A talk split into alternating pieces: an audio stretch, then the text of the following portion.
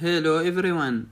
This will be the last episode in our topic of the title Online Education at Sultan Qaboos University in the period of the coronavirus pandemic.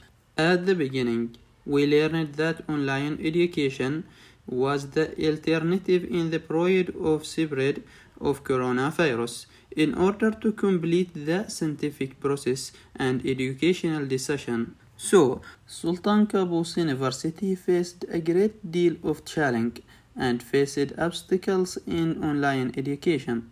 All this was done with the help of each party according to this position and rule at Sultan Qaboos University.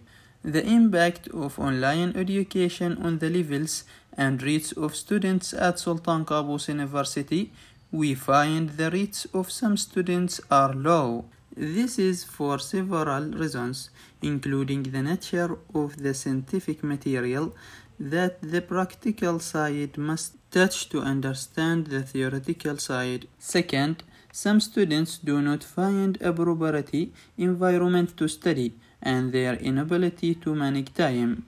On other hand, we find that the levels of some students have increased. This is due to the students himself and the teacher's way of explaining. Officials have directed teachers to use software through which they can deliver scientific materials, such as Zoom, Classroom, Meet, Moodle, WhatsApp, and others, where every teacher resorted to the appropriate method through which think that is able to deliver that scientific material as required.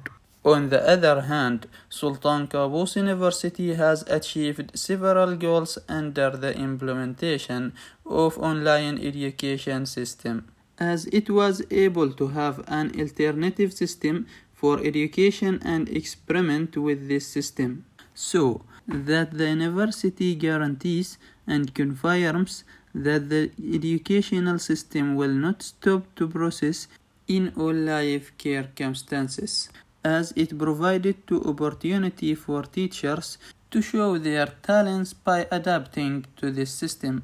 In addition to saving time and financial cost either at student level or the academic level also the conservative university responded to the word of the founder sultan qaboos when he said we want this university to be distinguished. In the end thank you for listening